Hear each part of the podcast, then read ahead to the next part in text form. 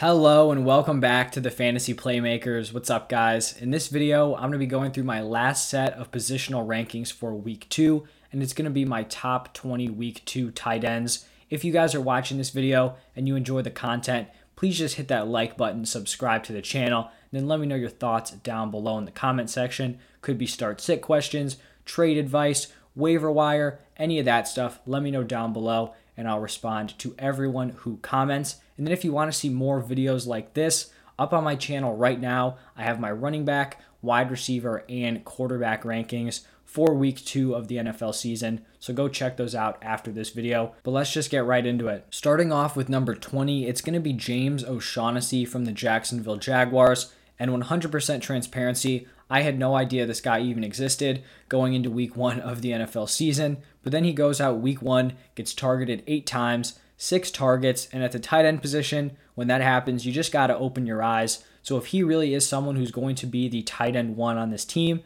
just something to keep an eye out for. They could definitely just be a result of Trevor Lawrence throwing for 51 passes, but since the tight end position is so thin, you really got to pay attention to stuff like that. Then at 19, I have Gerald Everett. He was one of my favorite late round tight end options, and he did get into the end zone week 1, 2 receptions for 20 yards. I was just hoping for a little bit more usage out of Everett. You know, I kind of thought he would have the opportunity to come in and be the tight end 1. You know, when Everett was on the Rams, you had him and Higbee splitting time for that tight end 1 spot. Once Everett leaves, Higbee becomes the tight end 1. I would think Everett would go to the Seahawks and be the tight end 1, but Will Disley actually out-receptioned him week 1, so definitely something to keep an eye on. He could continue to have his role grow, but when you're looking for these kind of tight ends, you really are looking for 2 major factors. One is you want the touchdown upside of a player on a good team. Gerald Everett has that on the Seahawks, but the other thing is you're looking for volume, and Gerald Everett just does not have that yet, so it's definitely a healthy balance between those 2 things. Then at number 18, I have Hunter Henry. After week 1, I feel like a lot of people kind of felt this way, that Jonnu Smith was going to be the tight end 1, Hunter Henry was going to be the tight end 2. It wasn't like a 1A, 1B type of situation, and I feel like that's kind of how it played out. So just don't see a ton of upside here, especially if he's not getting that volume.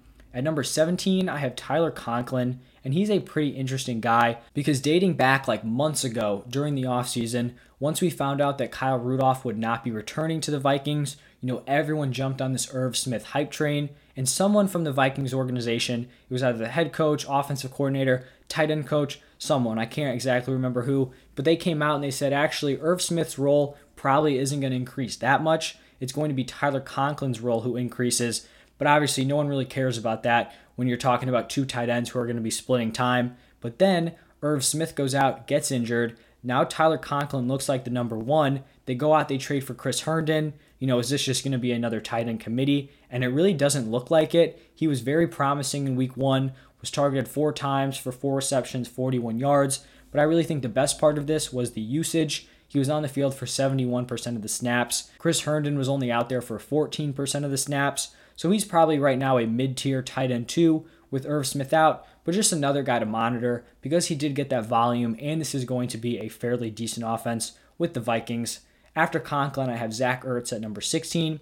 He was a guy that I was very interested to see play week 1. You know, it's like, does he still have the juice? Can he emerge as a top target on this team? He just really didn't impress for me. It looked like he was the tight end 2, pretty firmly behind Goddard. And so, I mean, there's definitely a possibility he goes out week 2, plays well, starts to build that role, but I kind of feel like he definitely has to take a step down for me. At 15, I have Cole Kmet, and he looked really solid this week against the Bears. I kind of thought this would be a full-on committee with Kmet, Jimmy Graham, and Jesse James.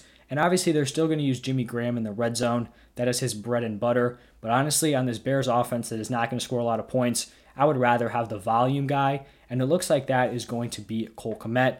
So he's kind of a solid guy to look out for, a very young tight end, so he could continue to improve throughout the season. Then up next, I have Jared Cook. I really liked his usage week 1, got a lot of volume. I believe he was the 3rd most targeted player on that team, which is great to see. Plus, this is a fantastic matchup against the Cowboys. We saw Gronk at the tight end position light them up week 1. So Jared Cook does have an opportunity to put together a big game. And if he gets similar volume to his week 1 performance, he's a guy who's honestly challenging to be a potential low-end tight end 1 candidate.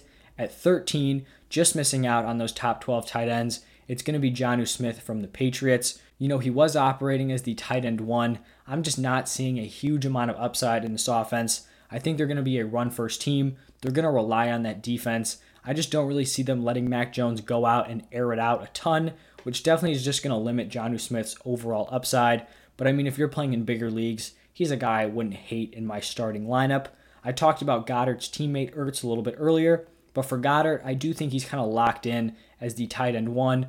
4 receptions for 43 yards and a touchdown. That's solid. He's going to be one of these top targets on this team. You've got Devonta Smith, maybe Jalen Reagor, and then it's probably Dallas Goddard in there in terms of the target order. So kind of a solid back-end tight end one. Then at number 11, it's going to be Robert Tonyan. I was very high on him going into the season. Like I've mentioned, for basically all of these Packers weapons, I am just going to scratch week one. Obviously, it sucks because he performed terribly, and he was probably in your starting lineup.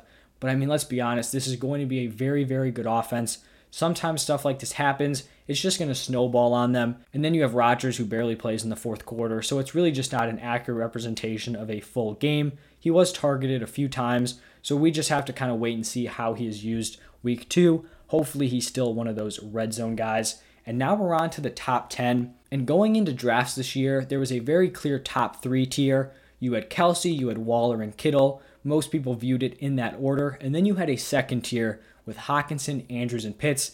That order was all over the place. But that was a pretty kind of established top 6.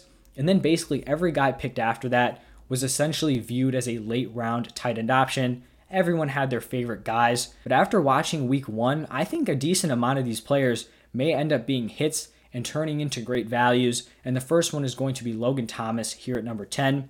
It was kind of tough to just grade this overall Washington football team offense because once Fitzpatrick goes down, they were really just playing kind of a grinded out style, relying on that defense, running the ball a ton. They threw for around like 140 yards.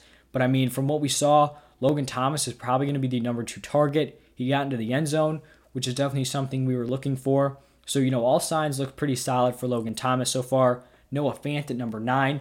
I was not high on him going into the season. I really did not see the ceiling. I kind of thought it was going to be Sutton and it was going to be Judy. And then at best, Noah Fant is the number 3 tight end. But then we go out there. Judy looks good. He injures his ankle. Cortland Sutton played a lot, but really was not targeted very often. So Noah Fant could be a top target on this team. And I mean, Bridgewater's not going to bring you that touchdown upside, but he can deliver you volume. We saw that last year with Robbie Anderson, DJ Moore, and Curtis Samuel. So I really like him here, and he could continue to kind of inch his way up to a mid-tier tight end one. At number 8, I have Kyle Pitts, and if you were a Pitts owner, you probably didn't feel great about his week one. You know, you go out, you draft this flashy rookie tight end. You're probably expecting immediate production. He had a pretty solid amount of volume. You know, it just didn't come together, and a part of that is definitely just this Falcons offense being absolutely miserable week one, but I would not be discouraged with Pitts. I think the way a lot of people view him is that rookie wide receivers can come in and play well right away. And I think, you know, the general narrative is that rookie tight ends do not play well. But if you think Pitts has more of a wide receiver skill set, then you could argue, you know, if he puts together a good rookie wide receiver season, then he's like a top tier tight end. And that's a fair argument. And it does sometimes take these wide receivers, you know, a few weeks to really get into it. So I think his overall volume was encouraging, and he could definitely start to break out in the next few weeks. But until then, I'm going to have Tyler Higbee ranked ahead of him. And I love Tyler Higbee this year. He was one of my favorite late round guys, and I just loved the way he was used week one. I talked about him in my video when I went through trade targets. He played every single snap for the Rams on Sunday Night Football, and I mentioned how Everett didn't really take over as the tight end one. With Everett gone, they just gave that full responsibility to Tyler Higbee. He ran routes on 26 out of 27 dropbacks, and 18 of those snaps were either out wide or in the slot, so they are really just trying to get him the ball. He ran more routes than Robert Woods, was targeted 6 times, 5 receptions, 68 yards. And here's the thing, if Higbee brought in a touchdown in this game, you just add a touchdown to that stat line, people would be hyping this man up like crazy. That's how volatile touchdowns can be early in the season. So because he didn't score that touchdown, you know, it looks like a pretty standard tight end game. I would capitalize on that, try to go out and acquire Tyler Higbee, but I really like him this week. Then at number 6, I have Rob Gronkowski, and he's another late round tight end. And I totally whiffed on him. I'll totally admit that, and I think I've kind of figured out why. Last season, the Buccaneers really used kind of committees at every single position. So at running back, right, you had Fournette getting in. You had Rojo getting in at the beginning of the year. It was LaShawn McCoy. You had Keyshawn Vaughn taking snaps at moments. They were rotating everyone. Wide receiver, same thing. You obviously had your studs, Mike Evans and Chris Godwin, who were in basically every snap.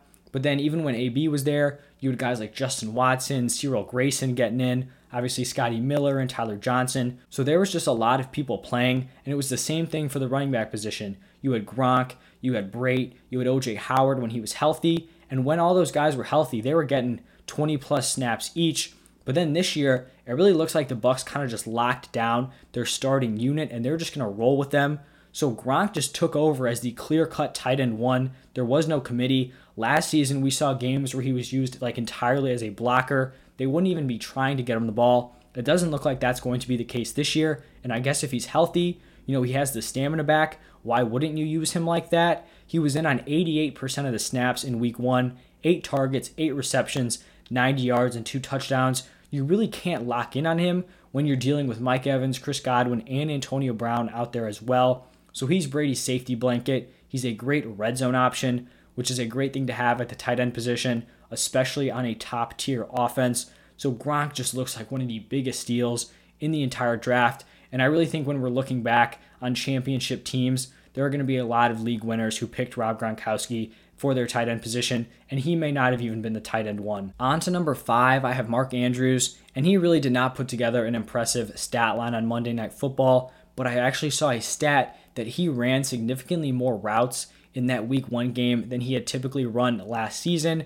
So I really think the opportunities are going to be there. He's still a top 2 target on this team. It's probably between him and Marquise Brown. So I do think he's going to have his boom weeks, and he's still going to be a very relevant mid-tier tight end one. Then I have Hockenson at number 4. I liked him the most out of that second tier group, and I'm feeling great about that prediction. He looked great. He's probably going to be the most targeted player on this team, unless it's going to be one of those running backs.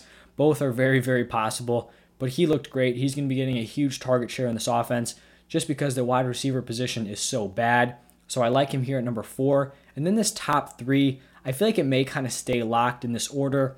I really like Kittle, but he just does not have the same potential to get the volume that Darren Waller can get. The Raiders just run their entire offense through Darren Waller. They do not trust those wide receivers. When they're running screens, pick plays, who are they trying to get the ball? Darren Waller, and so he's going to be number 2, and I really think he's going to rival Travis Kelsey for the number 1 overall tight end spot. And then the guy I mentioned, Kelsey, here at number 1. I mean, it's tough to put anyone else there. I feel like, you know, you could play it matchup by matchup. Certain weeks it may be Waller, other weeks it's going to be Kelsey, but today it's going to be Travis Kelsey at number 1. All right, so those are my top 20 tight ends for week 2. If you guys enjoyed the video, please just hit that like button, subscribe to the channel, comment down below. And then if you want to see more videos like this up on my channel right now, I have my running back rankings, wide receiver rankings, top 30 for both of those positions, and then my top 20 quarterbacks. So go check those out. But thank you guys for stopping by. I really appreciate all the recent engagement. It means a lot, and I'll see you guys next time.